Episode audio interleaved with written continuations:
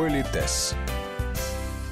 День рождения на рабочем месте. Сегодня в Политесе разбираемся, стоит ли отмечать этот праздник в кругу коллег и как это сделать по этикету. У микрофона Татьяна Гусева. Здравствуйте. Первое и самое важное. Выясните, какие ваши компании традиции. Принято ли в коллективе устраивать вечеринки? Если вы работаете недавно, уточните лучше этот вопрос у коллег. В противном случае вы рискуете попасть в просак – отмечает наш эксперт, педагог-консультант, специалист по этикету и протоколу Алена Гиль. Есть то, что называется корпоративная культура. И здесь, чтобы ваши сотрудники не попали в неловкое положение, лучше сразу оговорить это, что, друзья мои, мы всегда рады всяким событиям, которые происходят в вашей, в том числе и личной жизни, но вот у нас в компании не принято это отмечать, ну, кроме как, вот, например, вы 30 лет работаете в нашей компании. Это уже не просто ваш личный праздник, да, это уже вся компания должна отметить такое событие. То есть есть э, события, которые мы рады, мы вас даже готовы поздравить, но не принято отмечать. И вот чтобы человек не совершал эти ошибки, лучше сразу все ему объяснить, и тогда не будет проблем. Если, например, у вас день рождения, и у нас нет запретов в нашей компании проводить это мероприятие. Если есть сомнения, нужно подойти к своему руководителю. Вот вы, Татьяна, вы подходите и говорите, там, там не знаю, Иван Иванович, я хотела бы, у меня юбилей, я хотела хотела бы как-то отметить. Он скажет, «Э, Татьяна, я очень рад, но я прошу вас это мероприятие проводить вне стен нашей компании. Значит, вы должны пригласить своих коллег После куда, работы да, куда-нибудь. Да. Если он скажет, да, юбилей это важно, ну что ж, тогда после работы, опять-таки, если работа связана с тем, что там вот есть 6 часов, и, собственно, больше никого нет в офисе. Да. Вы можете остаться после работы и без э, излишеств, да, но спокойно отметить ваш день рождения. Вы знаете, кто-то это приветствует. И более того, хочу сказать, что вот если руководитель его уведомили, что у какого-то сотрудника, ну, какое-то важное событие в жизни, и это принято его как-то там отмечать, то это даже хорошо, если руководитель, ну еще раз повторю, не, кажд, не каждого каждого, а вот в каком-то таком вот исключительном случае, он придет, выделит время, придет к началу вашего мероприятия, поздравит вас, э, скажет какое-то доброе слово. Дальше ему не обязательно оставаться с вами, значит, там пьянствовать, гулянствовать, но оказать вам такое уважение, это было бы очень стильно. Почему? Все увидели что вы пользуетесь уважением. Люди вправе предположить, что когда у них тоже будет какая-то такая дата, они тоже услышат доброе слово в свой адрес, и что ваш руководитель не заносчив, а, в общем-то, ну, умеет. Рейтинг да. начальника растет в таких ситуациях. Да. При этом, повторюсь, не обязательно оставаться, да, но вот подойти, поздравить, возможно, мы сейчас не обсуждаем, да, возможно, коллектив вам собрал деньги и купил какой-то подарочек, возможно, он, ну, в честь вашего там, я не знаю, 50-летия э, тоже от имени компании какой-то делает вам подарок. Ну, Может, просто букет цветов Да. Дарит. Как правило, руководителю это ничего не стоит. Но вы абсолютно правы. Лояльность всегда это приятно. И хочется работать с таким руководителем, ну, если он умеет чередовать серьезности, да, и вот такие вот приятные моменты. Так что здесь одного рецепта на все случаи жизни нет. Смотрите, вот как, как принято. Но, напоминаю, лучше спросить позволения. Не в смысле, не, а можно, а можно просто сказать, вот э, есть такое событие, я бы хотела отметить, как смотрит, э, ну, вот как... Вот Руководство. Это, да, да, и так далее, так далее. Все, это же несложно. С точки зрения угощения, а всегда ли можно ограничиваться только сладким? Принято обычно торт, э, какие-то пирожные, или можно все таки позволить себе что-то большее, какую-то закуску посерьезнее, да. посытнее? Дело в том, что что сейчас нет недостатка в кеттеринговых компаниях, которые могут вам организовать угощение на любой вкус и, собственно, на любой бюджет. бюджет. Который, самое важное, удобно брать. Это тоже еще для Совершенно офиса. верно. Вот совершенно верно. Поэтому Коллеги, я надеюсь, все понимают, что я сейчас говорю общо. Крепкий алкоголь на такого рода мероприятиях, конечно, не принят. Как ни странно, не принято пиво, потому что это, ну, слишком будничное, да? Формально даже. И, да, и не принято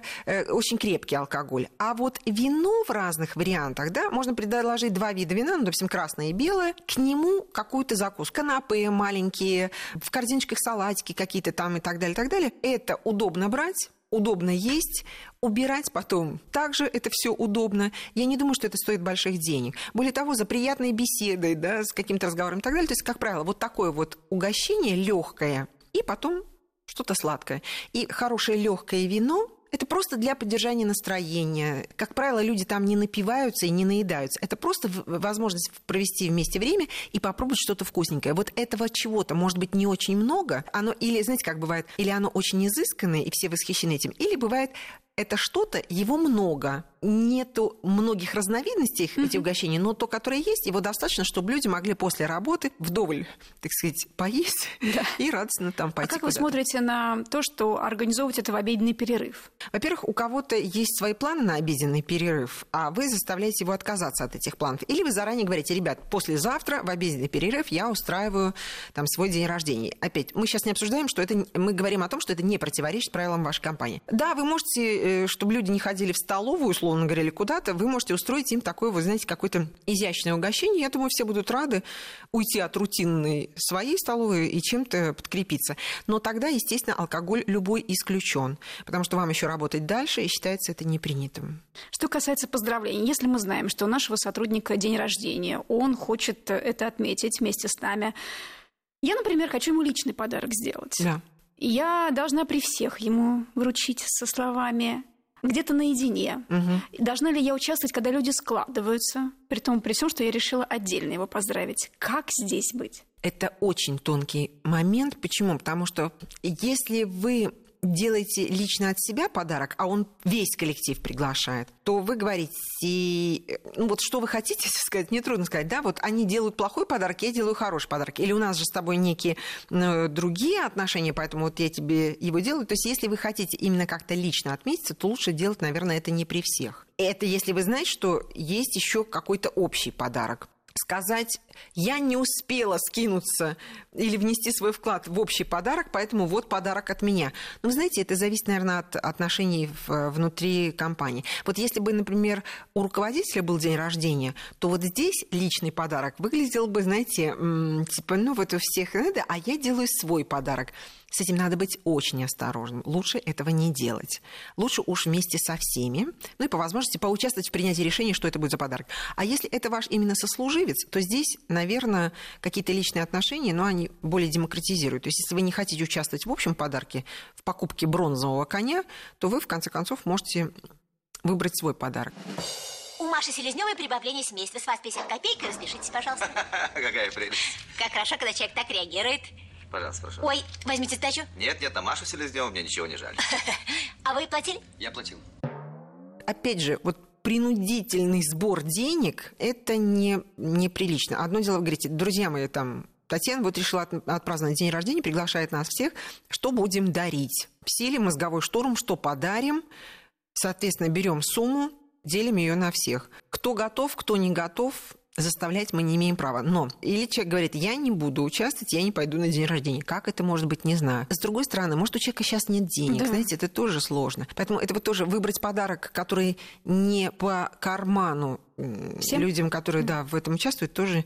И это самая большая проблема, что подарить от имени всех – так, чтобы и не очень дорого, и вам было это интересно, потому что... Ну, вы как специалист что рекомендуете? Мне очень трудно сказать, потому что, вы знаете, всегда это зависит от особенностей человека. Мужчина, женщина, сколько ему лет.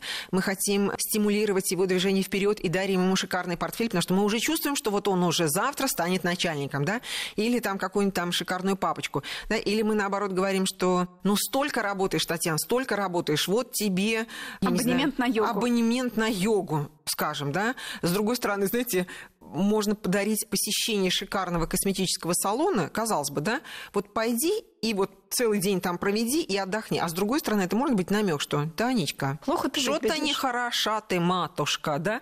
И как? Вот нет такой рекомендации на все случаи жизни. Книга лучший подарок. К- книга, ну, для руководителя, наверное, да. На сегодняшний день, вы знаете, очень модно дарить события, там, какую-нибудь поездку, полет на воздушном шаре. Но для этого тоже немножко нужно знать. И единственное замечание, что подарок, который вы делаете от всех, он может быть или каким-то символическим, или, скажем так, он должен быть индивидуальным, каким-то личным, но не интимным. Вот этот нюанс нужно обязательно учитывать.